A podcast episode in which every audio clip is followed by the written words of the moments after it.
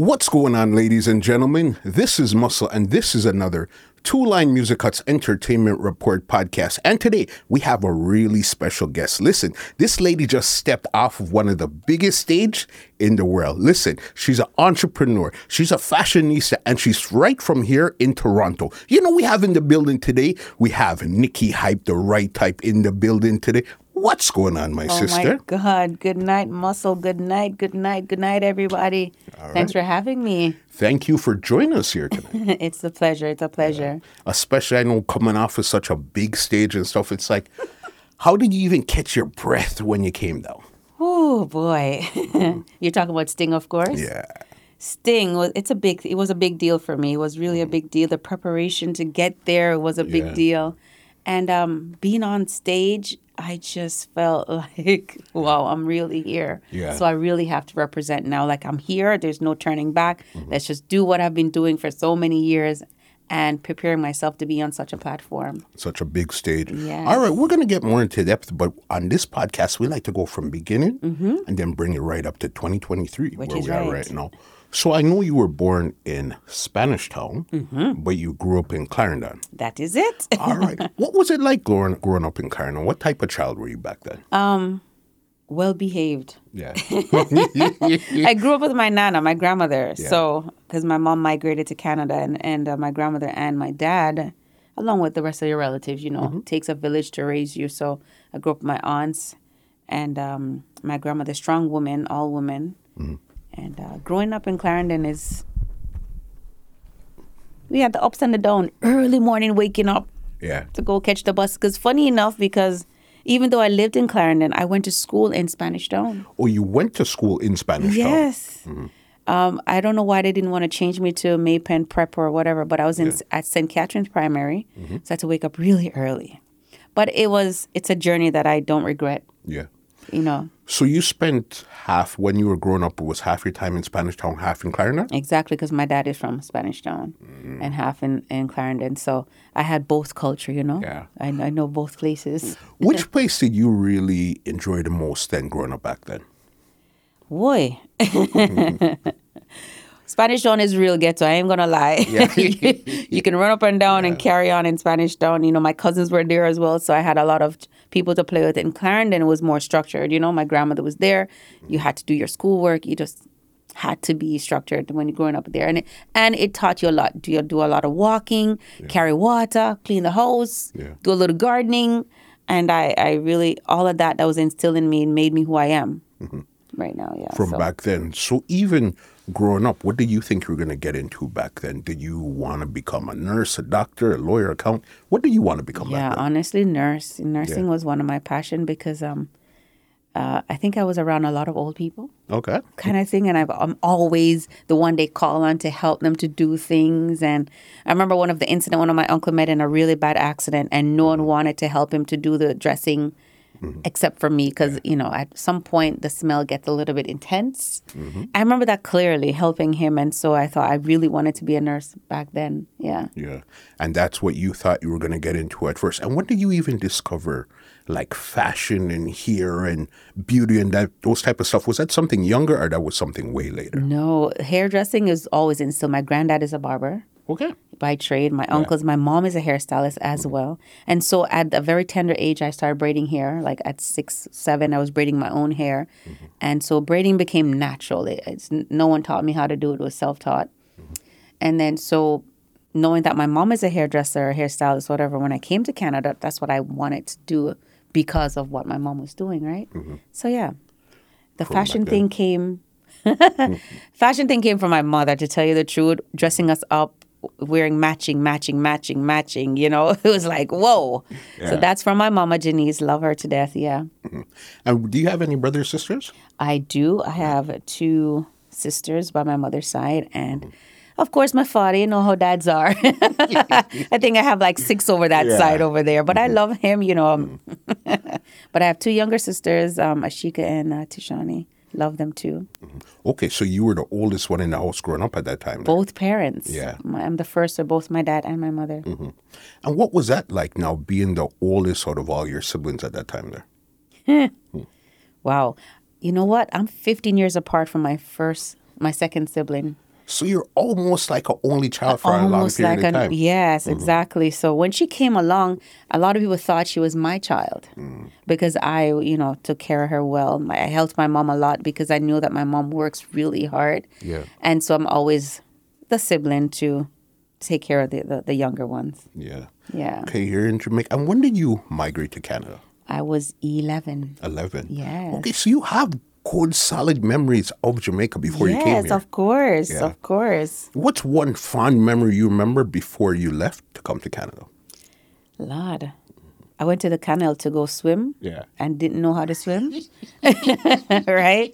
And so my dad heard about it, and on top of me almost drowned, my Mm-hmm. dad gave me a fine whooping.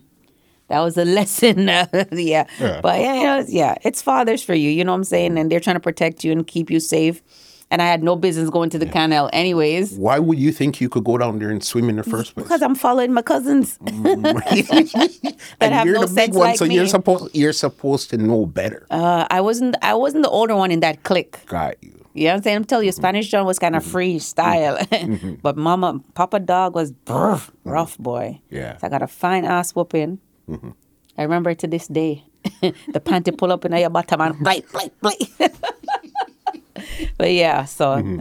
that was fun. Spanish town back there. Spanish so Town badness. what was it like to migrate from Jamaica to Canada? Did you ever come to Canada before you migrated, or it was just a straight transition? Straight transition. Mm-hmm. Um, my mom came for me, and I was excited because I love my mother. Mm-hmm. Um, even though she was away for like six years, I've always Okay. Yeah, she call, write letters, send voice. Uh, you know, what do you call it? Tape record on those little Yeah. cassettes and mail it so I can hear her talking to Yeah. me. So I love my mom dearly, and so when she came for me, I was excited to just come here. It didn't matter where. Mm-hmm. I just wanted to be with my mom. Not that my family wasn't taking care of me, Got you. right? But remember, you know, Mom is mom. mom, mom is mom, right? Yeah. So migrating here was, you know, nice to be living with my mom. Had my own space because in Jamaica you have a lot of cousins. You have to share the space with. And so coming here was just me and my mother alone, and it was like really special. It was really nice bonding with her in a new country and learning different things. Mm-hmm. So yeah, that was an experience. Would you say it was a culture shock, or how was it actually now adjusting from Jamaica to Canada? Did you come in summertime or wintertime, or when did you come? I came in summer. Okay, so you thought it was the same, basically the same weather at the same time. yes. Did I ever think it was the same weather? Yeah. But I, my mom was always told us send pictures of snow and tell tell me when it's cold and you know see her in the winter jackets. I was expecting that to happen. Mm-hmm. Yeah. You know that the winter would come or the cold, and I was excited for the winter. Like I wanted to know to experience that. But when I came, um, my family always try to make me do things in Jamaica to make me be more established of what's going to happen abroad. So, you. you know, we did the outings, you know, we did the trips, field trips. I had uh, uh, some family friends that live, you know, Stony Hill. They would call that the, the rich people, Yeah. and, you know, learning how to do stuff. And even though I was living in a, a low class, I would say, or, or a ghetto, I, I was always taught to use knife and fork and table mannerism and all that thing that, you know, be polite and so coming here was the transition was really easy for me at that time. And what was it even like going into school at that time there? Because remember, you're coming out with Ah, your the school accent. is kind of and- different. yeah, the school was different, but yeah, school was different because you know you're trying to speak proper, but you still have the Jamaican accent. And then they put me in French class. My God, Wow. parlez-vous français? What is what? All right, so you still you learned something about something. something but Yeah. um yeah the the schooling was different but i mean i really had some really good teachers that embraced me Mm-hmm. and try to work with me and um i appreciate those teachers especially one called mr beetlestone at fairbank Mm-hmm. fairbank senior at dufferin and eglinton that's that's yeah fairbank senior schools yeah he was amazing um i still remember my my french teacher named miss bates Yeah. I don't know if she's still alive but yeah Big And up so- Miss Bates. right and but especially mr beetlestone loved him Mm-hmm. Yeah. It was because it was a real transition coming in from Jamaica to Canada as a school. You're still young. You're going to start to become into your team. So it's a lot of things happening at the same time. Yes, yes. Um, it was more like a the language barrier was hard because you know what I'm saying the pronunciation, um, the mix of different cultures Yeah. In the school. Um, they actually put us in a class called ESL, Yeah. English as a Second Language. Lord, I didn't really like that, but I, you you need that. Honestly, Yeah. sounds like you're you know below standards, but you really need it to know how to pronounce your H's and your A and Yeah. you know all that. So I appreciate that little time in there. I came out very quickly because you know I studied hard at home, and my mom makes sure that I'm always with a book reading, and you know because she wanted a better life for me, right? To really, and especially now you're in a new country with a lot of opportunities. Right. So they want to give you the best runway possible. That is it. And she, so she did really. Yeah. In the summertime, before I actually started Fairbanks Senior, she sent me to a Catholic school on St. Clair. Yeah. All they taught me was about fish. Man, I don't understand what. if they thought I was a mermaid, I learned about every type of fish. There was squid, octopus, you name it. But I was writing stories about that, and that kind of helped the transition as well because you know, not knowing what to expect. Mm-hmm. Going to a regular school, going to the summer camps and summer school was really helpful. Mm-hmm. And was it easy to make friends once you got here? Oh yeah, I'm always a people person. Yeah. Yeah. So one, two, three, Yeah. and that You're was good that. to go. I'm good to go. Mm-hmm. and what part of the city did you guys come to? Uh, Marlee and Eglinton. Marlee, okay, so you've always been in that In zone. envir- in that zone, yeah, Yeah. right at Marlee and Eglinton, one Did mom have the um, hairdresser at that time there yet? She was still working at St. Clair Avenue Mm-hmm. with these other ladies, and so no, she didn't have it. Later years, we Mm-hmm. got that. Is when you got it. Mm-hmm. So you here you see your mom working hard and stuff. So then you did you still want to get into nursing at that time there now you're in Canada or your mind kind of shifted into other things then? Man, I'm telling you, if you don't have proper, what was it, what, what, what would I call it now? Yeah. Guidance. Yeah. you kind of stray. Because I think I should have really stayed in nursing. I, I don't know what happened. I end up say I wanted to do business. Yeah. If you're no good at math, what are you doing in business? Like, come on now. Seriously. Yeah. what are you doing there? So um that didn't work out too, too well for me at all. So um I went into hairdressing instead. Okay. Right. So I went into hairdressing and did excellent because I was helping my mom all these years. Mm-hmm. And also, when she decided to go for her hairdressing licensing, I was the one that helped her with their studyings. Okay. So when I decided to do it for myself, it was easy because I already helped her with all the, you know, the steps and the tests and the exams and all that. But then the practical thing, that that came in because it's natural. Mm-hmm. I think I was born with the the gift to do hair. You just needed the theory That is it. Yeah. The theory. So yeah. from there. So now you're back in Canada doing all this stuff. When you're in high school now, what type of person was Nikki Hype in high school? I'm a hottie. of course. At least you know it. At least you know it. At least you know it. Not to boast or to brag, but I've always like my mom. She's always taught us how to carry ourselves properly. You know, mm-hmm. dress. You know, dress properly, speak properly. Try your best to speak properly, whatever properly is. But have good mannerism. You know, respect your elders at all times. So I always carried myself well. Smelled good. Hygiene was important, and and I realized that that helps you along the way. The way your outer appearance is, is just to follow through with your inner with your inner ability to deal and to cope with other people. You know. Because everybody sees the outward 1st Mm-hmm. but then you pull them in with that, and then you you speak to them or whatever it is you want to show them from there. But Yes. first thing they see is you. Exactly. And so I was that person that was dressing up. They used to call me school teacher because my shoes was always con con con con con making noise through the hallway. They would think it's a teacher coming. Yeah. And when they look it's me, Nikki, stop. Yeah, but it's me. I'm always dressing up and I like to mm-hmm. dress up. I like to carry myself proper. My shoes well clean, polished, mm-hmm. hair well in place. That was always your thing. So were you the popular girl in high school at that time? then? I would say so. Yeah. I would say so. Not because I try to be, mm-hmm. but I mean, Yeah. it helps. Mm-hmm. what high school did you go to? York Memo. York Memo. Yeah, York Memorial. Mm-hmm. that was a hot school then. Eh? Yeah. York Memorial, right at Keele and Eglinton. Can you believe it's burned down? It burned down. Let me say. Wow. And so I don't know what they're they're making now, but it was big fire and it, it destroyed half the building. And so I'm not sure if it's condos they're putting there, mm-hmm. but I'm yeah, it's gone. Well, and again, this is still in the same Eglinton area, so you're really soaking up Soak the it up. vibe. the vibe right there. That's my mm-hmm. culture right there. Little Jamaica, mm-hmm. right? Which later on, I or my mom opened her own salon there Mm-hmm. as well. What was that like now leading up to your mom opening the salon? Like I said, that was years later. So I was now a say a pre-adult. Um, I already did hairdressing, got my license as well, and I was working elsewhere with other people because I didn't want to be sh- uh, shadowed over. My mom was shadowing over me, so to speak. I wanted to be my own woman. Got you. You know what I'm saying? Yeah, yeah. I was like, oh, I'll see you at home, but right now I Yeah. want to go out and work my and own- actually, you Yeah. know what? Too as as much as my mom and I Mm-hmm. had a good relationship, I ended up moving out at 19. 19. Why is that? Right? Yeah.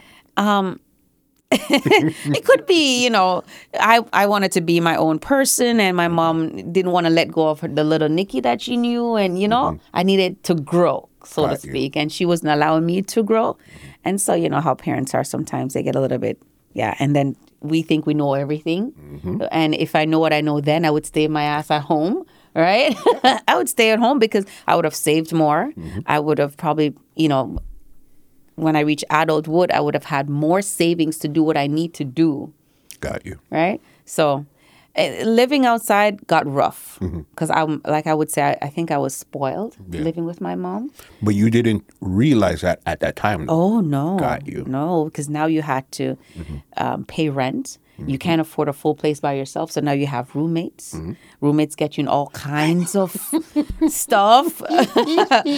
Thank God, though. Like honestly, my mom always sent me to church. Church was important from my grandmother mm. days Yeah. straight up to my mother. So church was always instilled in me, mm-hmm. and I think that kept me grounded. Got you. So some of the things that I should have, I could have done, mm-hmm. because I believe in God and the fear of God, and you know, I also respected my mom at the same time. What if she heard that I did this? You know, what would she think of me? And you know, is this what I, the image that I want to portray? Knowing that she worked so hard to bring me here to Canada, so a lot of that, you know, kept me. Even though I moved out, I still kept a, a firm mind. So you broke out, but you didn't broke. Right? my was trying to watch on the sideline. I was watching the sideline, you know what I'm saying? I wonder who's going to see me and tell my mom about it. I'm such a mama's girl, though. Yeah. Yeah. So um, later on, when I got my hairdressing license and, and I was working for another place called Hair Play, uh, beauty salon, whatever, hair shop. And I thought to myself, why am I paying rent here? Why not go with my mom, pay her the same rent? Yeah. and try to build together with her. And that's what I did. So, you know, I kind of branched away from uh, there and went with my mom, and then we worked together until we end up getting our own salon together. And what was that like? The salon opening together now.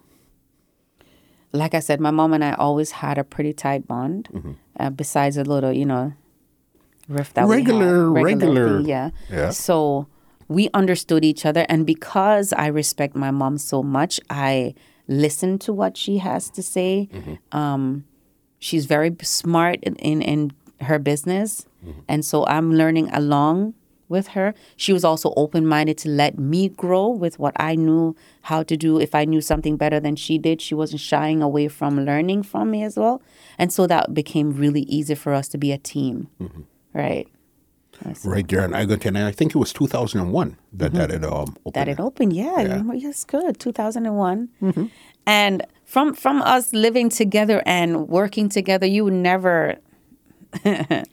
Yeah, we're good. We're good people. I'm telling you, my mom and I are like two peas in a pod. Yeah. Yeah. And the salon's name was Salon Janice. Salon Janice, that's her name. That's her Right name. there. So then salon, all this, you go through high school. When did you discover dance hall now? Ja ja.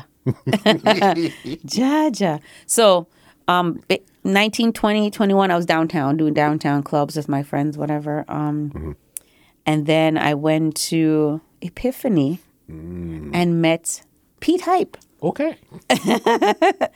and I thought he was the um, Toronto. What's his name again? What's that um, tall, handsome R and B singer name again? Oh God, sure, Brian McKnight. Yes. I thought that was Pete Hype looked just like him. I thought he was like, man, this guy's good looking. Um, so I met him at, at Epiphany, and then um, we exchanged numbers, whatever the case may be. A- and it started out that I liked him to be a partner, you know, to you know whatever. But it turned out that we end up being really good friends, right? Okay. And so he was the first person that brought me to my first dancehall party. So you are initially, even though yeah, you you were in Jamaica originally, but you came up as a kid. Clearly, you hear reggae and dancehall playing in Jamaica, Mm-hmm. but that wasn't your first when you started to become an adult. That wasn't the first thing that you got into. Absolutely not. No, Yeah. no, no, no. How come? I don't know. I, I maybe the people that I was with were more urban and wanted to do things, you know, in the downtown region. You know, Yeah. doing the hip hop, R and B, whatever. So you know, never got mixed with the dancehall crowd Yeah. per se until I met Mark Decor, Pete Hype. Okay, so then you met him now. You guys, so then he's the one that really introduced you into dancehall now. That's right. That's Yeah. right. And so that's crazy. Brought me to my first dance hall, and he's also a fashionista too, right? So we would talk about what to wear before. So he would say, "I'm gonna bring you out, but we're gonna, you know, go shopping first, and so you can see the kind of look that you want to bring out." And I'm like, okay. Mm-hmm. Because remember, I liked him to be with, right? So I'm gonna listen to him, whatever. And when I went to dance hall with, I was like, "Yo, this is different. Yeah. This wasn't the regular club." It was something. Okay, you explain to me what was what was it like the first time you now stepped into a dance? Hall? So you know, Epiphany was like a, a dance hall place, but that it's was the precursor to the banquet hall. to the banquet hall, Yeah. right? And I think the first, like, it was a dance hall, but it was like a bus ride that we took. You know, went to a bus ride, and then we were in a big open place. Mm-hmm. Oh my God, I can't remember that place, but it was just too much. People were staring and looking, and you know, they had the hype crew, and you couldn't stand in that hype crew if you weren't a nobody kind of thing. Mm-hmm. And the names were calling out on the mic, and the DJs were talking. I was like, yo, this is different. Mm-hmm. Yeah. And so, uh, but what I really liked about dancer was the fashion. yeah. It was really the fashion. The ladies went hard. You know, name brand was out at that time, mm-hmm. and you know, so people were wearing their name brand. I'm like, my God, how they afford these things, boy? but yeah, it was a fashion that I fell in love with, and so therefore, almost every weekend I was looking forward to see what my next piece was going to be. And was this more the um, 90s, early 2000s? When would you say you really entered the space? Uh, I would say it was more in the late '90s. Late 90s. late 90s I've, i had my first daughter in 98 and so it was shortly after that that that i entered into dancehall You're in the space now. You're loving it. The, it's the fashion, the the flair, the hair, the everything about it. You know what I mean? Did you actually join any of the girls' crew at that time there, or you were still basically like an outsider in the early always time? an outsider man i don't know why but no it was just me and P- pete hype that went out and then because i'm a hairdresser and uh, we had the hair salon on eglinton then i start meeting a lot more people and uh, a lot more dancehall people were coming to the hair salon getting their hair done and then you still had the top notch. Like you know i was still the the basic hairdresser. You still had you know the, we, i think karen and all that and yeah. Mm-hmm. So yeah i was still basic. But honestly i really feel like even though i went into dancehall with mark the Pete hype mm-hmm. it was actually pitcherman lloyd that gave me my name. That gave you your name. How how did that happen? So um, my child's father had a really big birthday table for me at club paradise mr larry's club ron at Yeah, of Listen, the two big clubs were either Epiphany Epiphany or Paradise. or Paradise. on a Saturday, Epiphany's Friday, Friday night. Thursday, or whatever. Exactly, right. Yeah. So, um, so he had a big birthday party for me at Club Paradise, and um, it was a table. It wasn't like we rented out the place. It was just a birthday table in the party itself, Yeah. in the club itself. But my child's father is really extra with his friends, and so they literally bought the entire bar off. They bought they bought everything off, and Yeah. and they, yeah, we had a really good time in there because Mr. Mr. Larry wasn't didn't have any more kanai. It was kanai at the drink Yes, at the time. Yes, of course. And uh, it what do you call the blue drink? The blue Hpnotiq. What? Yeah. And so that night we literally bought the bar out and we turned the party in our own. And Pitcherman Lord was the one that he hired to video the the, mm-hmm. the little segment, whatever. So when he was added in the tape, you know, the video, he put Nikki to the hype. Mm, okay, so then that's the original full version of your name, Mm-hmm. Nikki to the hype. Nikki to the hype. Yeah. But I took off to the hype Yeah. and put Nikki hype. So Pitcherman Lord had a big play in that. Mm-hmm. And then Nikki Hype now start flowing over to on Pete Hype. Okay, so his name originally wasn't Pete Hype. No, I thought okay, I thought he was Pete Hype first, and then because you're hanging with Pete or whatever you're linked with him, that that's how you got the. It was the other way. it's the other way. You learn something new every Or day. the other way, Yeah. Mm-hmm. trickled off. So Nikki Hype, Pete Hype, whatever. so yeah, that's how that started. And then um, into dancehall now. Did, what did you ask me again? Yeah, so you're in dancehall now. You discovered dancehall. So when did you start to really get noticed in dancehall now? I think I was noticed from day one. Mm-hmm. Was I liked by it from day one? No, not really. Why? You know why? Why not? Uh, maybe I might come across as being cocky. I don't know. Maybe the way I carry myself, I may seem like I don't like people because I am. I like to be in my quiet space and, and observe first. You know, I'm a quiet speaker, but when I have a voice, I will speak. Yeah. You know, so maybe that came across like I don't want to be with certain groups of people, but that's mm-hmm. not really it. I just know my space. I stay in my lane. Plus, you're the new girl. The, the welcoming party isn't just going to come welcome. you. Yeah, you have to Right, get some rough up and see if rough- really about this. Are you really so about this true. life? You know what I mm-hmm. mean? That's so true. So, um, with that being said, Mark Decor always had my back, though I can't lie. Always had my back, and uh, I appreciate that a lot. And um, like I said, respect carries a far way with Mr. Larry too. I got the privilege not to line up in the lines anymore. Okay.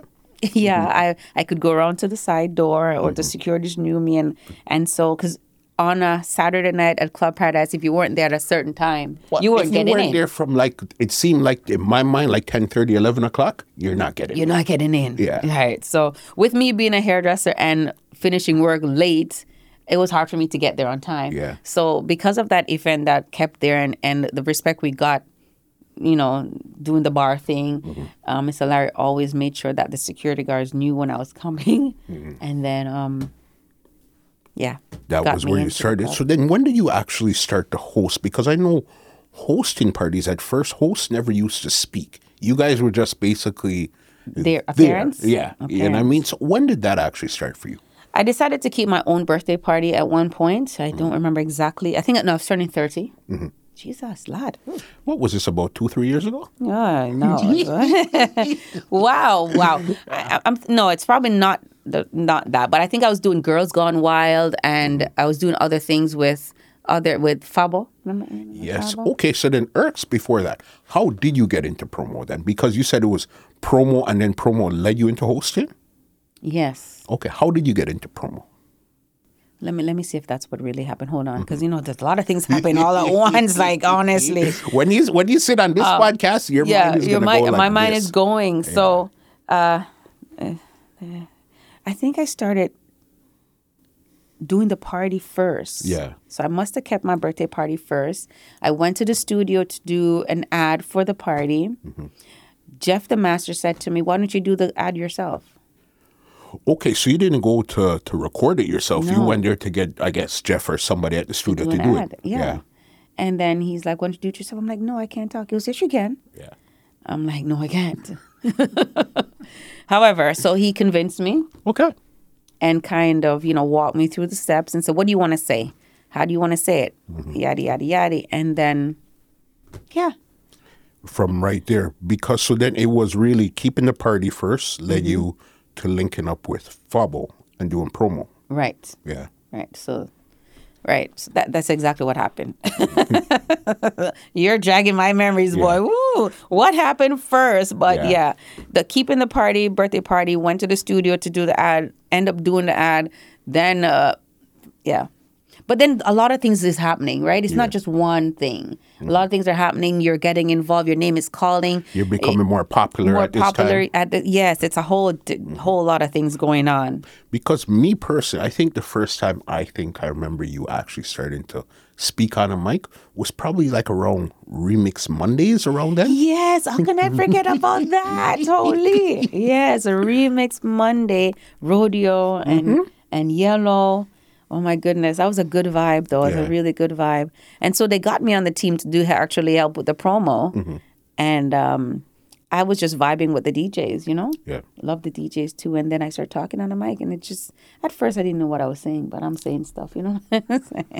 You're one of the first females I've seen actually take it, not just to become a 10, be a father, and but tree friend them, not that type of way, but to actually be a MC host. You're one of the first early ones that I've seen. Thank you for that. Mm-hmm. I mean, I honestly always try to be different. I wanted to do different. I didn't want to be regular. I didn't want to follow anyone. I just wanted to do something. I like vibing, and I wanted to MC and uh, and actually learn how to turn the music down and speak while doing all that. You know, the music and entertaining the audience, Yeah. giving them a positive and feel good vibe while you're there, Mm-hmm. not for them to feel agitated and miserable and want to fight. You know what I'm Mm-hmm. saying? Because sometimes what based off what you say on a mic or the music you play can agitate incidents. For sure. And so I always want to be that person that d- do the feel good, make Yeah. you feel good while you're partying. I understand. You've been in Toronto dance hall since the mid to late 90s. Mm-hmm. What would you say was one of the scariest nights of being inside of a dance? Yeah. Mm-hmm. I know you have a couple of those. Couple. Well, Hmm. I think the scariest one was a bus ride, though. Mm-hmm. It wasn't actually in the city; it was a bus ride. And Lord, picture my Lord, forgive me, but it was picture my Lord's bus Yeah. ride. And the person that got shot was wearing the same outfit as my child's father, and so I thought it was my child's father that was shot, mm-hmm. and I lost it. Like I was like, wow. And we weren't together, but the fact that I have a daughter for him, and, and he was wearing a Cavalli suit, and the, the other person that got shot was wearing the same Cavalli suit, and so I thought it was him. I thought, oh my God. And at the same time, I was also doing a hair show at that bus ride. So I had a bunch of girls with me that I had to be taken care of Okay. while the shots were fired. And so it was hard. Is that my child's father? But also wanted to make sure that who I you brought have to take there, care of the group of people. the group of people that I was with. And it was like, wow, do I want to be a part of this? Yeah. Yeah. And um, beside from that, I had my own scariness. Talk to me. Yeah. Um, Club Paradise again. A, fought, a big fight happened. Yeah. Big fight. And I know you guys probably hear a little bit of it about it, but it was scary because I could have died. Um, if you notice, I have a, a really big scar on my neck. People always think it's a hickey, but it's never is. It's a scar. Yeah. And so I had, you know, a group of friends. At this time now I have maybe like three or four girls that we did things together with. Like we dressed alike or we partied, you know, together. We went out together, whatever. And um they started to date one of the guys that, that was in another group. You know, baby mothers and girlfriends were in their raff- riffles, whatever. Um and uh at the club, my friend and the the guy's baby mother got into a big fight. It was a really big fight with knives and broken glasses and all that. And security got caught up, and I got caught up, and you know my friend got caught up. It was like a lot of cutting and blood. and it was really, really bad.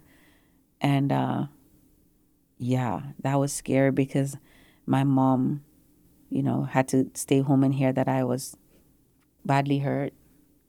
I actually got like forty something stitches That's how that's how serious it was. Mm-hmm. Yeah. right across my neck and my eyebrows, and yeah, so it, it was it was bloody. Was it intentional or you just happened to be in the mix of what was going on? I was on? in the mix. It, it, it I was in the mix. So my girlfriend got in the fight.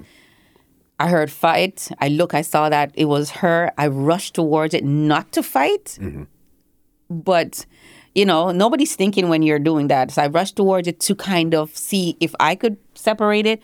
But uh, again, the the my girlfriend was there with me, and the the other baby mom was there with her posse as well, with her friend. So they see me coming you know what I'm saying? They think I'm gonna be involved, so they, well, we started. They started me because I'm honest to God, it was Yeah. really bloody and messy. Obviously, I had to defend myself too, right? Yeah. So we all got charged. Didn't like that at all because now I have a charge. What is that? Crazy. Crazy. yeah. So and uh, and then you're you're you get arrested while you're on the hospital bed. You're like you know you have the handcuff on because That's how serious it got. serious. Yeah, so you're getting stitched up, but you have the handcuff on and whatever. But you know, I told my truth, and it, it worked out for me at the end. Me- I mean, I end up with the scars, whatever, but I also got assistance to help with my scarrings and so on because it the the one of the cut was really really bad, so I had to keep getting resurgery done and all that to have it not have a Keloid. keloid and all mm-hmm. that. And so um, the same story I told them the night they arrested me at the club, dripping blood, is the same story that I've told them in many different ways and questions. You know that happened, and so eventually it played out where you know I had to stay away from the other persons, and then I would then I, I actually got assistance, like I said, to help with the surgeries and so on. So, what made you? You had this scare now. What made you decide to return back to dancehall? Because remember, originally dancehall wasn't your thing. You were more club, or were you f- far in dancehall? I was far in dancehall already because I, in, in the midst of all this, I was planning a boat ride, a mm. boat cruise. You know, in a, a few weeks.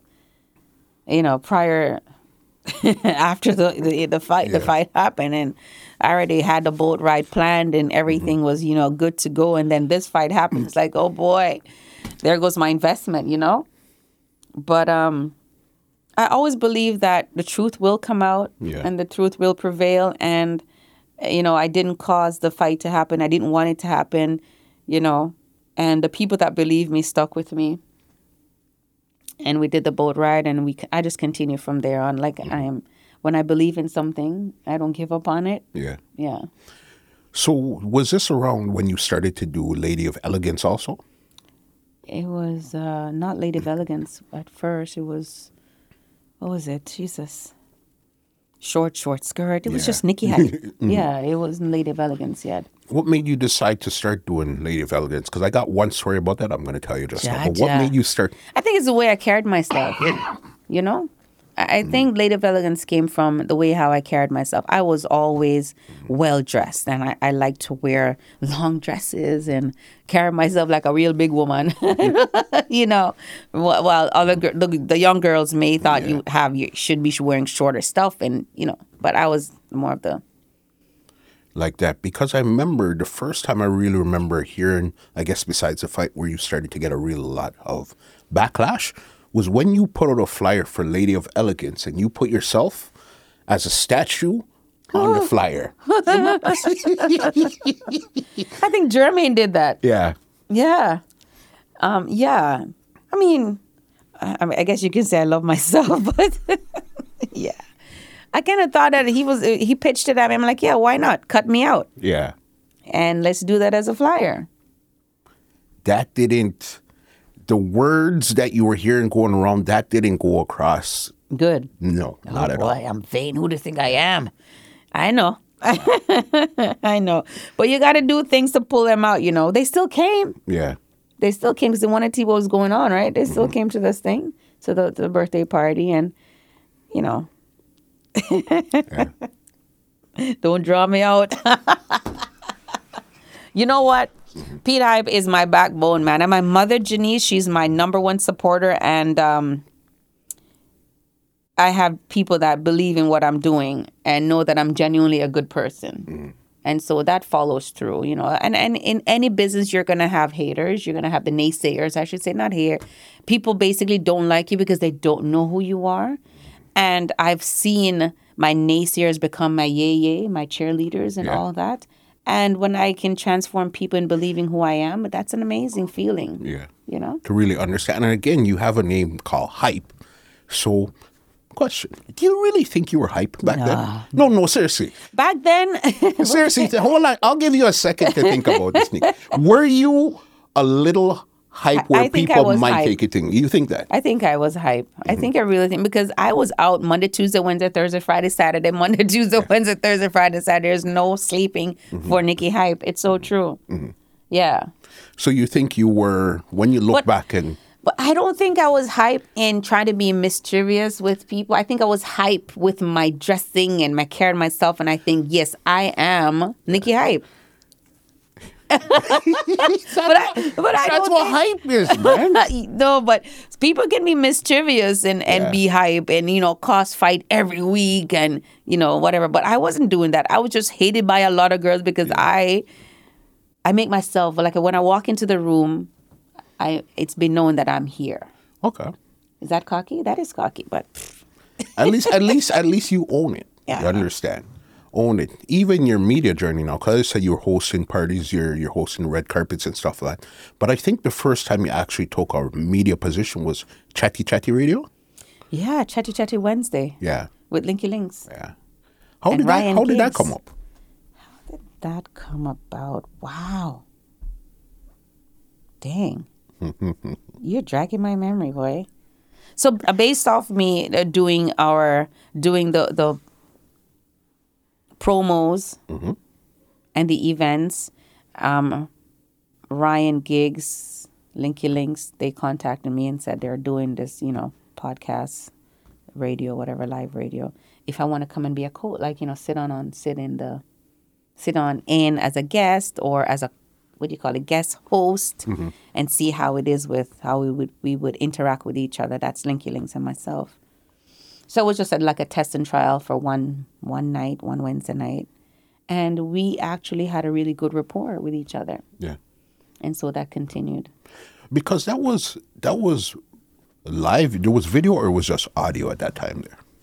It was just audio was it audio was it live I think no it was I think live it might it was live. It was right? live, Because that was early internet Toronto trying out dance. Mm-hmm. That was extremely early, that- but it was very popular because you also had like um guests coming in Yes. Reggae Mania was around then, the radio station and the website. So a lot of stuff was starting to just bubble in Toronto at that time there. Mm-hmm. I think that actually highlighted me a lot too in dancehall, knowing that I was on this radio, was having guests on, and mm-hmm. yeah, it, it it highlighted me and kind of calmed me down as well. You know, So you so you were Nikki not so hype at that time. no, Yeah. kind of calm you down because now you you realize that you've been watched by a lot of people from every angle, not just dancehall. It's more you more legitimized your brand by Right. now being in somewhere that has like it's now this is what we do on a Wednesday between these hours here. So it's not just being at a dance showing up and doing whatever. You now have a a platform. Yeah. And I and I think at that point I was also growing. Um, I used to want to answer back to everything and and and want to have you know conflicts with people that say things like I didn't develop the thick skin that I now have. thank God Instagram and those things wasn't a thing back then. What? Jaja. Thank God for that. But yeah, I'm kind of happy that, you know, I really have um, a supporter such as my mother. And um, also Mark Decor, that took a lot of the heat for me and, and put people in place for me so I didn't Yeah. have to, you know, answer them, so to speak. Because even though it seemed like I was hype, I was very, what, what would I call it? Shy and So was didn't there- have the backbone. Didn't have the backbone to handle a lot of the mm-hmm. things as much as i wanted to. As it you didn't expect it to come at you the way it did type of thing? Exactly. It's Yeah. like i was put in an unexpected position. Yes that mm-hmm. is exactly it. You know it. You know it. Yeah. it came at me and then i had to just work with it. Yeah that's what happened Figure you're it out. right figure it out from there as you go and how long did um chatty chatty last for how long were you over there for two years Two years. years yeah what was your biggest interview you had done back then Ooh. jesus you remember i don't remember I'm, I'm asking. I'm You've done okay. Well, not even your biggest. One of your most standouts. It might not have went the way you wanted to go. It was you know what? interesting. Ira. Something like Ira. Ira was um Ira was here for a show for this guy named Asonic. Jesus, that guy is miserable bad. Anyways, um Yeah. so he brought him up and Ira actually add the right type Okay. to the name. Yeah. Nikki you're pretty like and he just kept throwing things out. And so Ira actually kind of put the, the right type on my name. Yeah, right. So Ira is one of Bounty Killer's um yeah, artists, you know. He sings a lot of I think he's talented but he sings too much gun songs and that can't really air, right? And so um, I mean that was a big interview and then also Mavado's sister came up as well. She, we, we interviewed her. I don't know exactly what happened after that with her career. But I mean, we've had a, f- a lot of people that's passed through Chatty Chatty Wednesday, and it was a good show. It was Yeah. a really good show. Yeah, in two years, that's that's a solid time to hold something together. Mm-hmm. You know what I mean? Did you end up leaving, or the show ended up ending? Yeah, I um, I didn't actually leave. Linky left, Okay. and we tried to carry the show on, but I don't think we had the same kind of um, chemistry that Linky Links and I had. Okay. and so eventually I had to say, okay, then, you know, maybe this is not going where I wanted to go. Mm-hmm. And then I, I, I started to have other things that I needed to, to deal with at the same time. So the show paused, Yeah. right? Because time, gigs didn't really want to do it without me either. And so we paused it. I pause. And then after a while, I've seen that you and Linky links linked up back again for Licks Radio. Licks now. Radio. Yeah. How did that happen there now? With Linky and I. Yeah. Well, he we always knew that we had chemistry, uh, working together. You know, working together on radio or whatever it is. And so when he started it, same thing again. He goes, Nick, pass through. And people kept saying, "So Nikki's come back next week." And then eventually, I said, "Okay, well, let's let's make it a you know a weekly thing that I'm here with you co-hosting." And we did that well. And then a look, of Passarin came out, and and then you know, I, just had to just call it a day. Uh, this is when, okay, since we're being 100% honest, this was when the leaked pictures came out. Jesus. Nikki, I'm sitting in this chair because I, listen, all right, listen. So yeah, so the picture came out and um Linky thought that I needed a break because he thought that they were gonna come at me again. And so, you know, at one point at some point in your life you're gonna have to stand up stand up and say, Listen, I'm a grown adult. Got you. And um if something came out, you know, I should be able to I should know how to handle a converse a question that comes in in regards to that situation without being vulgar or or you know not air appropriate then right and uh Linky didn't think I was ready for it, and so he benched me. Sort of th- tell me to take a you know couple of weeks off, whatever, i- until it mashed down. I'm like, no, I'm not. I don't. If I'm if I'm not sitting on this chair tonight, I'm not coming back. So you didn't think in yourself that you needed the break. You were ready to face whatever criticism, questions, or whatever head on at that time? Isn't, isn't that how you deal with situations? That's how you're supposed to, but not everybody deals with things at the same time. And again, remember, you said earlier you weren't really that type of person. You didn't really have the thick skin. Is this where you developed it, or where you Well, started remember, to develop I it? I was on Chatty Chatty for for two years. yeah. Right. So at, by this time, you kind of got it. uh, yeah, I'm, I'm mentally developed. I know how to handle media. I know how to handle the, you know, the naysayers and Mm-hmm. and so on. So I believe that he should have given me the opportunity to prove myself that I was ready for that, you know, line of que- line of questioning from the guests and audience. And moreover, it's a man and it's a man and woman story. Mm-hmm.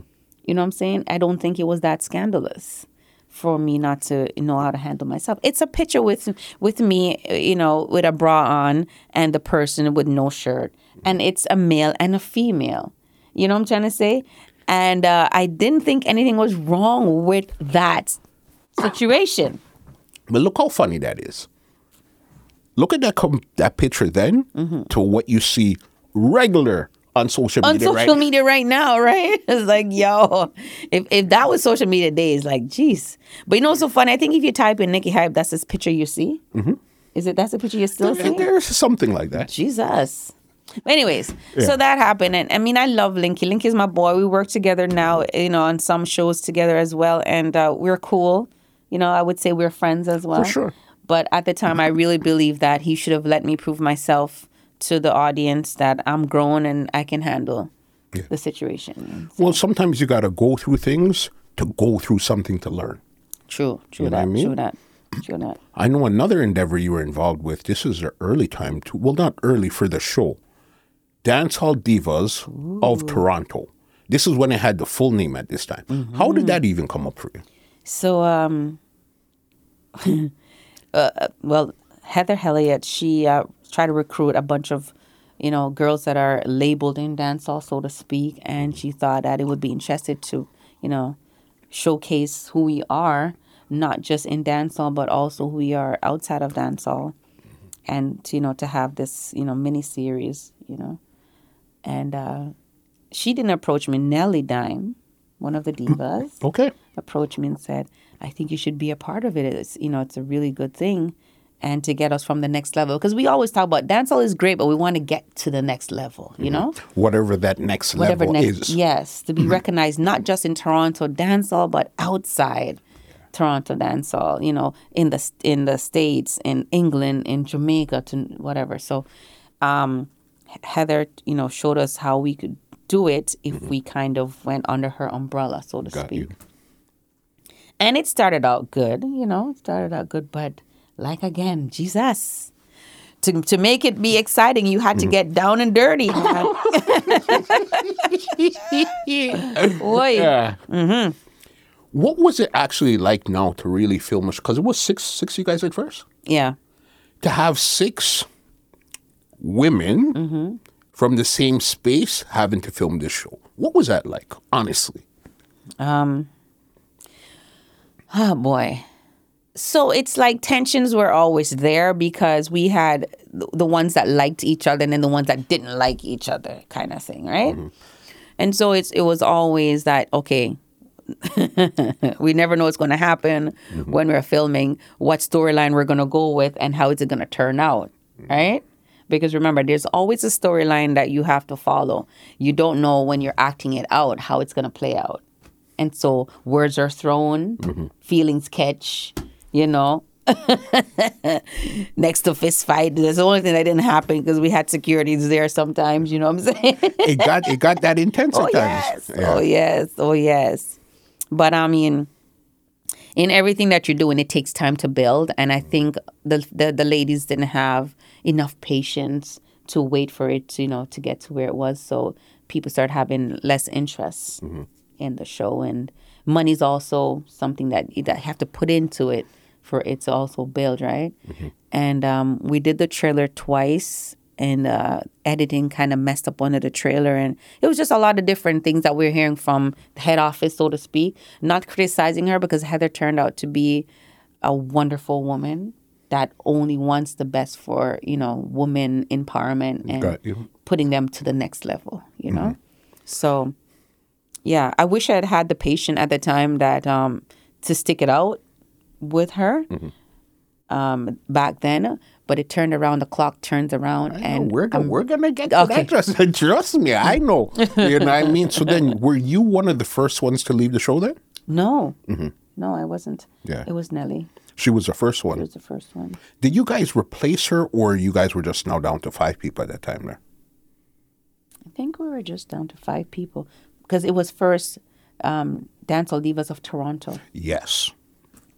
And so it was still Nelly was still Nelly was gone. We were still doing our thing, and uh, but it was it was a big thing because it was now Nelly with Ed Office. That was kind of you know, and so it kind of put a little bit of riffle between the rest of us because we didn't know what was going to happen next, what was going on, whatever. And so um, I stuck it out for a little bit, and then uh, I decided that oh boy, again this is not going where I wanted to go. So let me just yeah take myself away. And who were the original six cast members at that time? So it was Nellie Dime, Lady Hilly, uh, me, Nikki Hype, Peppa, and another young lady. Barbie was in the Barbie, sorry, yes, okay, Barbie she was in the original as lineup. well. Yeah. Barbie's one of the original, and then uh, there is Bunny, sexy Yeah. Bunny, Bunny. Uh, yeah, yeah. So that was us. So you're there. So you decided to leave because you feel it wasn't moving at the speed you wanted to move at. Right, and they were also speaking about getting um, family involved in the show.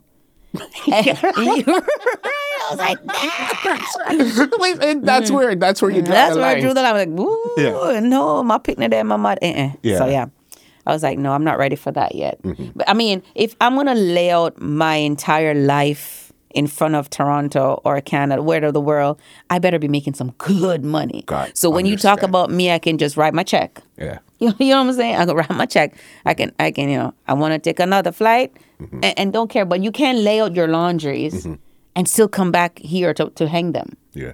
You know what I'm trying to say? No way. Mm-hmm. So I said no. If you're gonna do it, it has to be done for the right amount. The right amount. Yeah. Right? Which mean I, I you know, I'm not I don't necessarily have to be in dancehall if I don't want to be. Mm-hmm. I am in LA, I am here, I'm there, I'm flying. So you can talk anything you want to talk Yeah. to me. My my account is you know, speaking. Yeah. Got you. And at the time the show wasn't going to offer us that. So Mm-hmm. I said no. Because I think it took a while for it to actually get get a home in the first place because we were shopping it, shopping it, shopping it. You guys did a lot of appearances here and there, but it didn't really get a home till probably two years ago. Exactly. You know I mean? Yeah.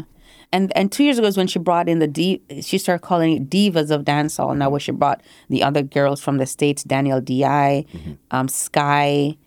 Uh, it's another artist from England as well. I can't remember her name right now, but I wasn't a part of that. Barbie was still involved in there, and Bunny was still there. Mm-hmm. I think Peppa was doing her little scene in Jamaica, whatever. So I, I think when she widened the the whole entire divas of dancehall, not just Toronto, Yeah. it kind of found a little place. It opened up at that there. Yeah. When you were filming at that time, you and Lady Haley were good at that time there? No, sir. Yeah. No, I, and it's so funny. I don't even know what started what with me and Haley, to tell you the truth. Right? I, I yeah, I don't know what started what, but it's it's it, it's what it is. You know. Mm-hmm. I think we've no, now grown and realized that we're in each other's space and we're gonna deal with it and work with along each other. You know, we don't have to be best friends in our business, but we just work together to make sure that we do the job. But again, that's why I like where again you had interactions with people that didn't go good, but you turned around and still said, "Okay, let's if we're gonna be here or we're gonna be in this space, we still gotta work." You understand? We don't. I don't work. have to come to your house. You don't have to come to mine. Right, exactly. But we still have to be we cordial to and work. Yeah, we still have to be cordial and work. And and I realized that because because she and I were always, you know, not seen eye to eye. I I, Mm-hmm. I really don't know why, honestly. But um I realized that whenever I got to an event and she was there, I am agitated, I'm miserable, you know, whatever. And I'm thinking to myself, I can't be productive if Yeah. I am feeling like this. So was Right? this something from your side, her side, both sides? What, was it? I have um, maybe the show kind of stemmed a lot of uh, uh, you know whatever we had it was from Dancehall Divas. What was said while we are on set and all that stuff. I I really don't think it was anything personal. That uh, it was just what was said on the show based off what they said. And I, I'm trying to ch- figure out why Yeah. we have anything, but yeah. So, yeah. Mm, something sense. Mm. But I think that's where it triggered from, and it's been on Dancehall Diva. Uh, the, the her and High always having the little you know riffles here and there, you know, and then um, it carries on through our personal lives, our day to day life, I should say. That I don't speak to her, she don't speak to me, but then she's hosting and I'm hosting. We're on the same platform. This can't work if we're in Malice Station, right? Yeah. Because we're there to have the the um the, the audience, the crowd, to have a good time. Like so I said. whatever's going on, that's that's not what we're here for. We're here to have a good Right, time. right. When we're done, we go about our business, and it is and what that it is is. it what it is. Yeah. Yeah. Was this around the same time you got your body done? Yes. Because you know that was the rumor on the street, so is why you and her had an issue at that point, right? Yeah, yeah. Mm-hmm. Actually, that's maybe I kind of kind of slide slipped out of behind my head not to remember that, but yeah, it, I think it was about whose body was done better and all that stuff, you know, and um, I just believe that when a female go under the knife, Mm-hmm. they shouldn't be criticized in any form or way. Um, if they go under the knife to build self esteem, confidence, you know, feel better about themselves, even though we should love ourselves the way how we are. But in today's society, when, especially when you're in the limelight, when, you know, appearance means a lot. For sure. Image Right? image is everything. Image is everything. And so I feel like if you come out, go under the and you come out alive, and nobody should criticize you because they don't know the journey. You know, they don't know the pain that you, and if you do know the pain, that even makes it worse. That you shouldn't criticize how a person um, end up looking versus how you're looking and all that. More that you should more encourage and try to, you know, build self esteem or try to help that person build self esteem or whatever it is that you need to encourage that person. I am a smaller frame girl. So I didn't come out with the big hips and the bigger bum and all of that, right? But I, the way how I came out, I was comfortable with that, right? Um, and uh, I guess the rumors have it that she was criticizing the way I looked and yada yada yada. And obviously, I'm going to take offense to that, right?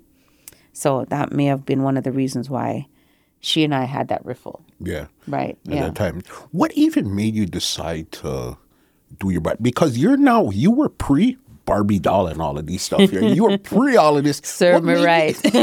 right? Serve me right. What made but you um, decide to do that? Because I'll, I'll tell you the truth. I've known you around for a long time, before and after. To me, it was basically the the same, same. in my mind. You know what I mean? All right, so um, the body situation. After my second child, after my second child, I feel like my my breast area, you know, needed to be, you know, redone. Um, I actually had done my my breast area before. Yeah, because this was the when you did the entire. That was the second time you went under the. Right. So the first time, like my first daughter, she breastfed for a whole year, and I had breasts and milk to feed two cows. Honestly, so for a small frame girl with titties that are flip flops mm-hmm. In the industry, wasn't working. Yeah. Right. I couldn't wear certain outfits. Yeah, it all has to do with image and appearance. And so I did it here in Canada first, got it done, and um, then you know in late later years now after my second child stretch marks becomes a problem now right and now you can't wear the belly tops and you can't you know whatever the case is i didn't too care too much about the, the bum area Okay. to tell you the truth i was more concerned about getting the breasts in place and getting the stretch marks and the flat tummy At that particular at time At that there. particular time Okay. and so that's when i actually went under the knife is to fix this area the thing and then trans but i didn't have a lot of fat mm-hmm. to transfer into the hips and the buttocks so whatever i had is whatever i got. Mm-hmm. So it made it look like when i went under the knife i was the same basic body shape so to speak. Yeah. right? And so um yeah that's how that went. And so i guess when i came out of the surgery they were all expecting me to look like an hourglass. And basically i didn't. I mm-hmm. didn't i was just basically the same maybe a little bit more rear and, and tighten up. Yeah mm-hmm. my my I loved my breasts you know and i love my tummy still love it it's getting a little bit of fat still but yeah you got to keep that up. You got to keep that up. Yeah. but going under the knife people it's not an easy thing. It's serious. You know it's serious. And um if you decide that you want to do your body i'm not going to tell you no but think through it. If you knew what you knew, would you still have gone through with it? Gone through with doing your body back then also? i don't regret any of my uh my knives. Okay. that sounds like there's multiple, Nick. I, I don't because the first time I did it, I love the fact that oh my god, I can go braless, you mm. know, but I didn't choose the right shape of breasts at the time, mm-hmm. and so after having my second child, now they, they slope, and and they're now they're too big and they're sloping. So you gotta you gotta think through what you're doing when you go under the knife. You gotta know go under the muscle. Don't do teardrop. You know, do this, do that. There's so much different things that you have to know before going under the knife, and also make sure that you're healthy and and and um, you have the support that you need when you come from under the knife.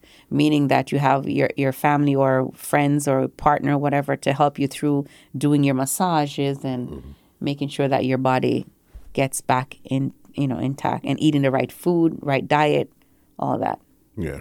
Because I said, you're you're very, very early when it came to, because this was about, what, five years ago? Mm-hmm. Yeah. More than five? No, it's more than five now. More than five now. Oh yeah. Yeah, and this is something that's been the last three, five. four Oh. years. Yeah. Mm-hmm. Yeah. One of the originators did that. That's cool. So you're there doing your thing. Did your, how did people, the general, accept you when you came back with this new body at that time there? Oh boy. I'm. s There's this picture that was going around with this body that was laying on a table, and they said it was me. Um, I don't know where they got that, but it was a really well photoshopped picture. But and so when I came back, now they're like, "Yes, Nikki, you know." I guess they all thought that I was gonna have the Barbie doll, small waist, big hips, big bum, whatever, you know. And um, now they can't talk to you. They thought I was. I, I was just the same Nikki. I was just happy that I woke up from under the damn knife, mm-hmm. and what I wanted. Yeah, maybe I didn't want bigger hips, you know, but I I got my my my breast that I wanted, my mm-hmm. flat tummy that I wanted, you know. Mm-hmm.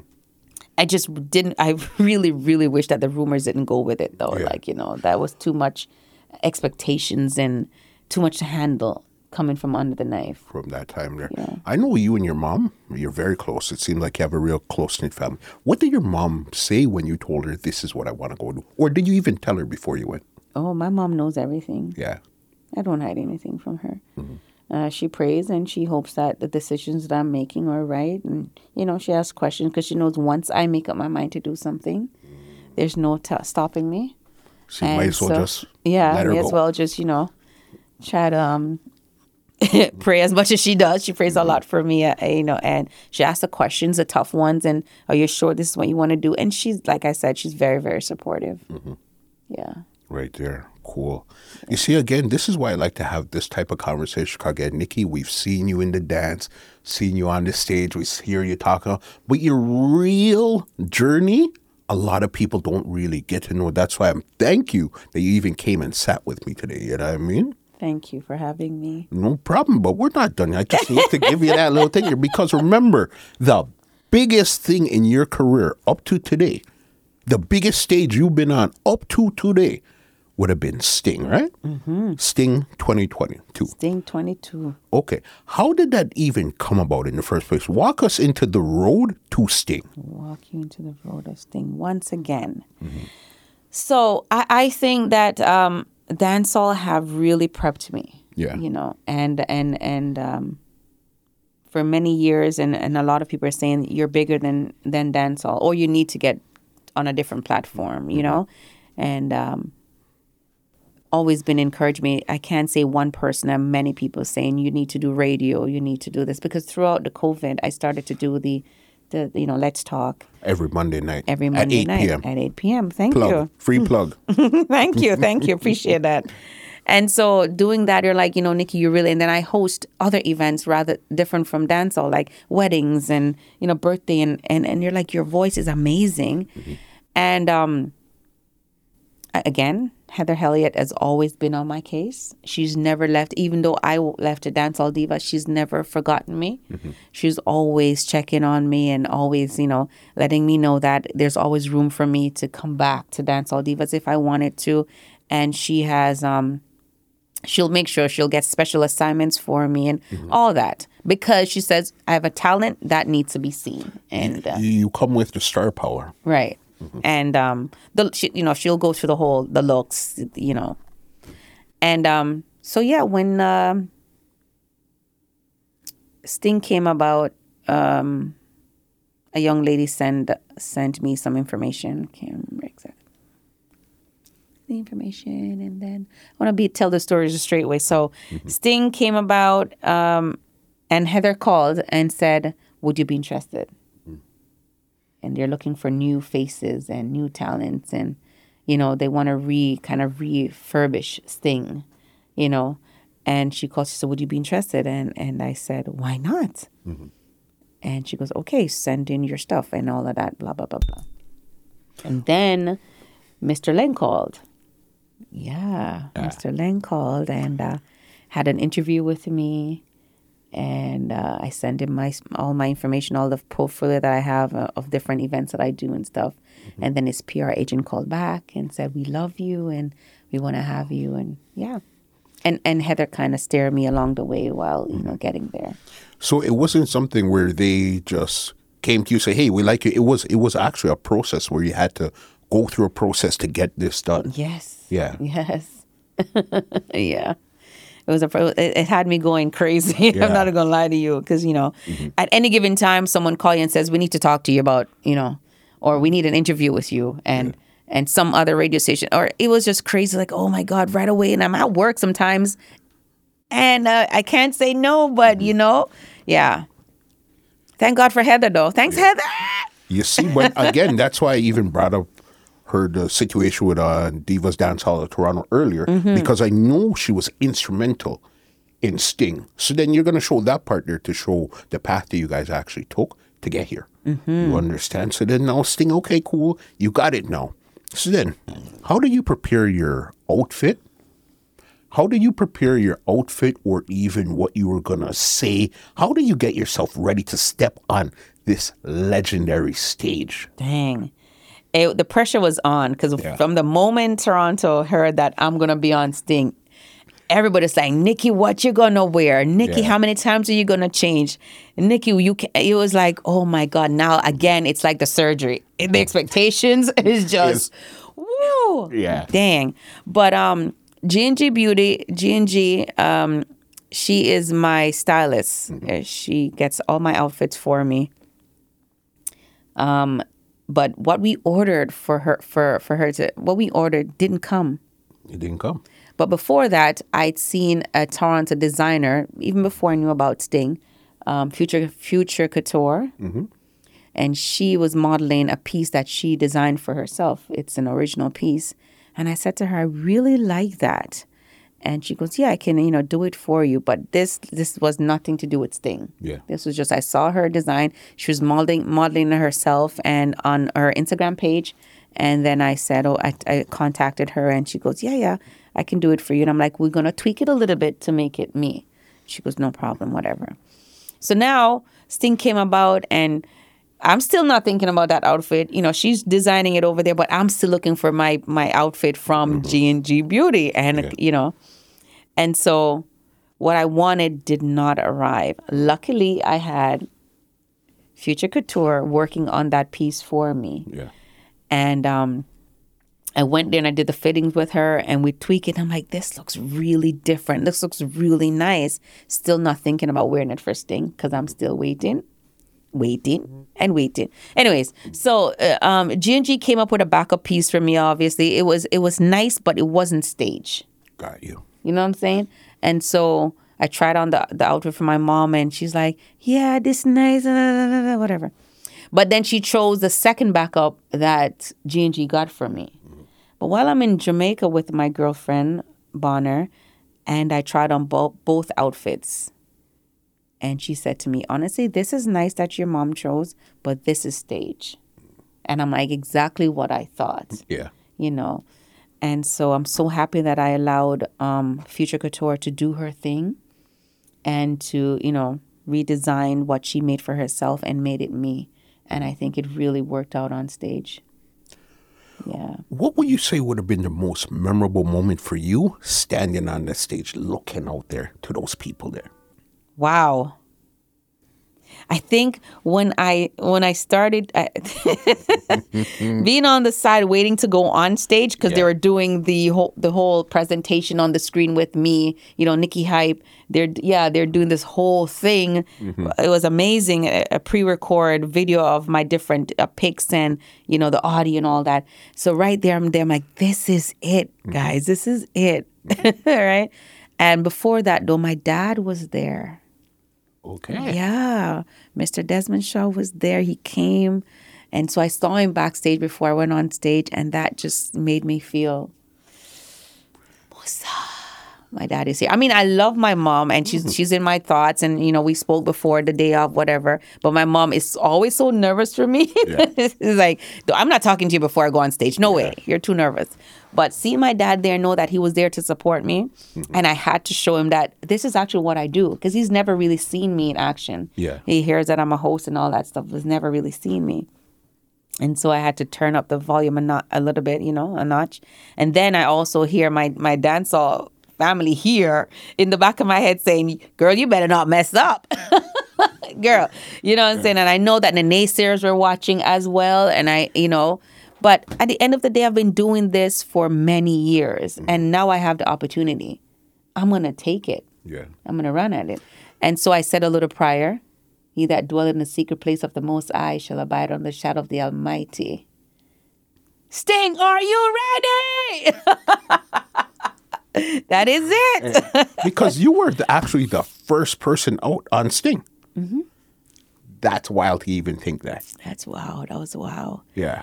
And um, I think I got a really tough segment of Sting, but that's what made it more special. You know, I got the no name artist. Yeah. To to to um, But the girl that you brought out from um, St. Vincent, I can't remember her name name. is. Oh, man. I'll tell you just now. Sit Sita Sita Yes. Listen. Shabbat. Shibad Shabbat. Shibad. The girl took the audience and she spit the rhymes at them. Bro. and she Shabbat. left them. Yeah. And I love that for her. And I, and I wish I brought out, brought up more female artists because I mm. think with my segment, I needed female, you know? Mm-hmm. I needed, you know, even suspense. She was there. I wish I'd brought her out, you know. Pamputtae's my girl. I wish she had, you know. But I did what I ha- had to do with the material that I got because at first, to tell you the truth, the lady that presented me with the list, she said to me, I have never seen you work before on stage. Yes, I've seen your portfolio, but I've never seen you work on a, a platform uh, such as Sting, mm-hmm. and therefore I'm giving you these names, which is like four names, yeah. five names, or whatever. And I'm like, okay. And I looked at the five names. I'm like, you know what? I'm just gonna make the best of it. Yeah.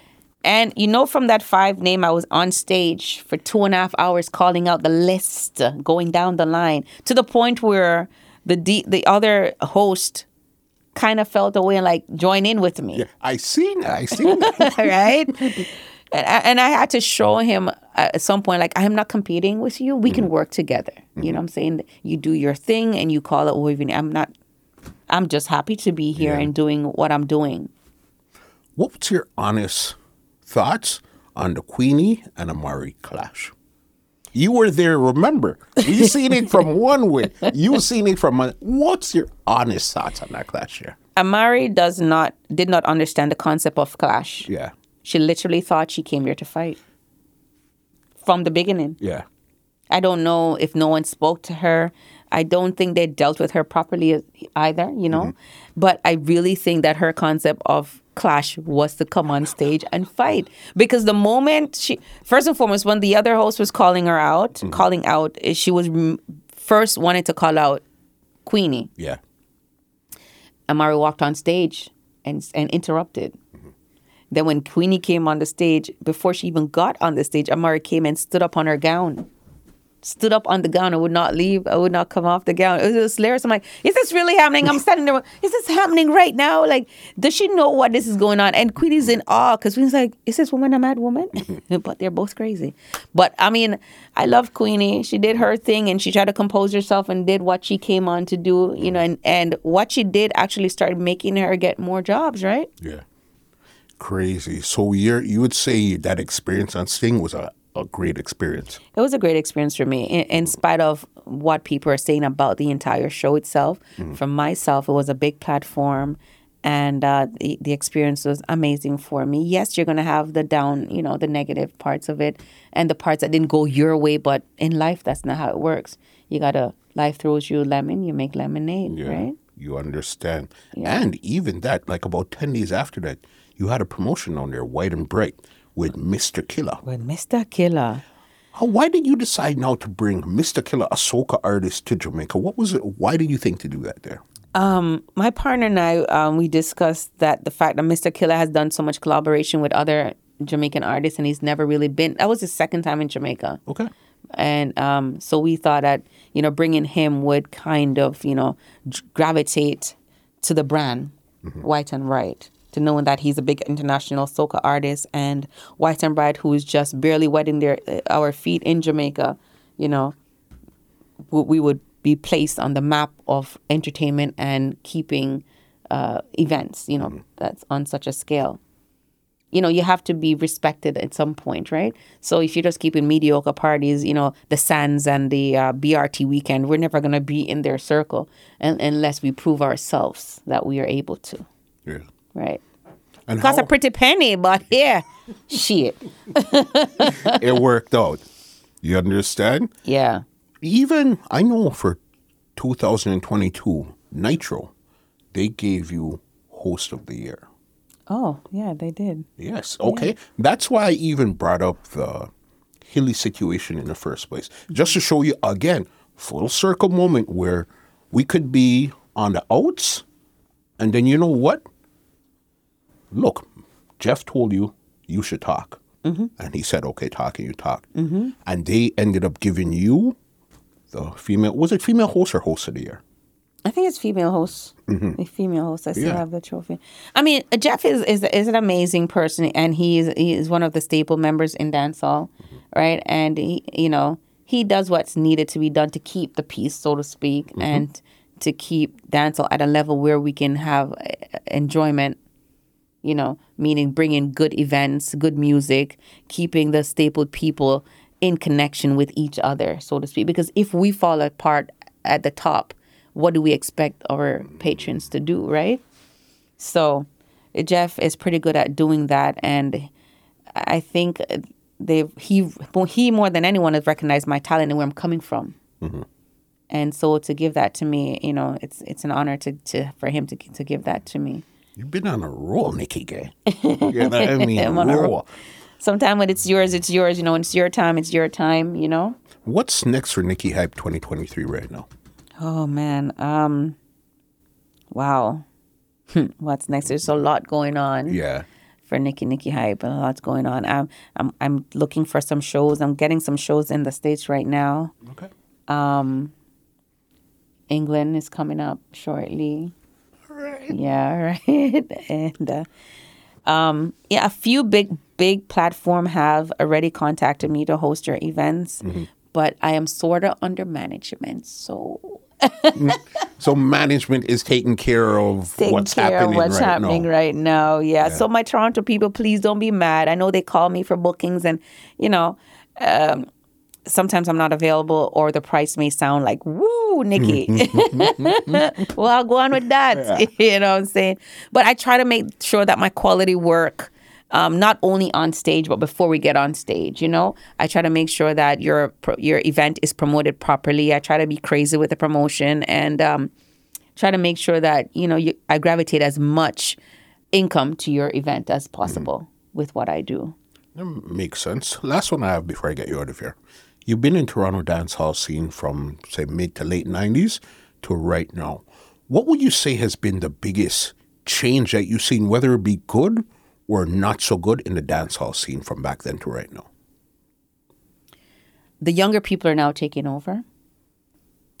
Um, yeah, so the young people are taking over, which which is good because there's growth. There's growth in dancehall now, and it's not just the same set of people keeping events. You know, it's it's different varieties of of different that you can look forward to. The music somewhat remains the same every weekend. You know what I'm saying? Yeah. So we need our DJs that are really good at what they do, but they need to start changing up their playlists a little bit, you know, to make it mm-hmm. more entertaining. We need people to stop coming out as late as they do, you know, so we can, you know, have uh, more enjoyment. So the DJs themselves will get into the groove and play. You know what I'm saying? Because when if at 10 o'clock there's no one there, you don't want to play. And then when it's time for you to play, you feel like you have to play the top Yeah. 10. However, they have to remember that there's more than one top 10. Right? And so you can play, but you don't have to do the regular top 10. Money pull up is also an issue. 'Cause they want to play for the top 10 to get the money pull up. But surprisingly, I've seen there's this one DJ that I look up to. I mean, not look up to, but I read. Yeah. Cash Money from Georgetown. Okay. DJ Cash Money from Georgetown. Um, I seen him play, and he gets a lot of money pull up, and he's not the top ten, Yeah. right? Um, and so I know that there's music that can be played. Chippy is very talented. Flair is on fire right now, right? And I know that they can do it. There's so many DJs out there that knows their stuff and have the music in their laptop to play. It's just for them to, you know, stop being lazy and put it together. I've played with Chippy at um, anniversaries uh, that are 50, 50 birthday parties and, and older generation, and he knows where to go to find those music. This is Alan Ladd's son we're talking Exactly, about. here, boss, you know I right? mean? And I've traveled with Chippy a lot too, and so I know he's very, very talented. But sometimes they get lazy, right? Fire Kidstini, come on, you know that when he's ready to spit, you know what I'm saying? Yeah. And and so that's what it is. They just need to, you know, step out of their comfort zone and um, start playing different top tens because there's a lot of different top tens in different areas, right? Eras. You get it. Nikki, excellent, transparent conversation. Thank you for having me once again, and yeah. Thank Pick you. up yourself. I, you- I feel like I'm on on stage. You know, on stage. You know how long I wanted to sit in this red chair, guy. You've been on stage. But you've been on stage. I seen a clip of you on stage. I've been on stage, yeah. but not my own personal right, interview. I and I was in the mix of people. you. But I feel like you know, thanks for mm-hmm. having me, Musa. I You appreciate remember, you. we spoke since August, you know. I know. Since August. Since you know. August, I was supposed Yeah. to be here, and he- I'm here though. I'm grateful. Thank you. Yes. Any big ups, leave some contacts, anything right now. The floor is yours before we get out of For here. booking and hosting, contact me at Real Hype Styles. You know, Nikki Hype the right type, Real Hype Styles. I want to shout out to my mother that I love so dearly. I want to give God thanks for all that He has done for me. You know, over my twenty, my how much years am I? Let's leave that alone. All right, no, for real. Um, shout out to my White and Bright posse. Um, my my friends, you know, that have me from day one. Big up yourself, Mark Decor, wherever you're standing, sitting. Mikey mentioned. Mm, that's You know your saying? that's your counterpart. That's my there. counterpart right there. And the entire dancehall fraternity that have showed me love and support on, on my journey to where I am right now, and everyone that played a role. Thank you, thank you. All the promoters that have booked me for hosting, that have helped me grow. You know, every weekend that I'm I take the mic. Thank you so much, and uh, just everyone that has been supporting me. I do appreciate the love. Yeah. cheering for you, Nikki. When I seen you come out on Sting, yo, I screamed at my laptop. I screamed at myself. yeah. You know what I mean? Yeah, yeah. Trust me, you got. There's so much more to go, and trust me, I'm. I can't wait to sit down with you again when you get to another level to where you're going. I appreciate You that understand. very much. God richest blessings. And I, I just, you know, I humbly accept all of this. And uh, I'm so glad for growth Yeah, and the maturity where I'm at right now. And I know that will bring me a far way. you understand. Mm-hmm. Let me give you an outro and get you out of this epic, transparent, real conversation. All right? Mm-hmm. Well, ladies and gentlemen, this is Musa, and this has been another Two Line Music Huts Entertainment Report podcast, and we are out. This podcast is brought to you by www.twolinedmusichut.com.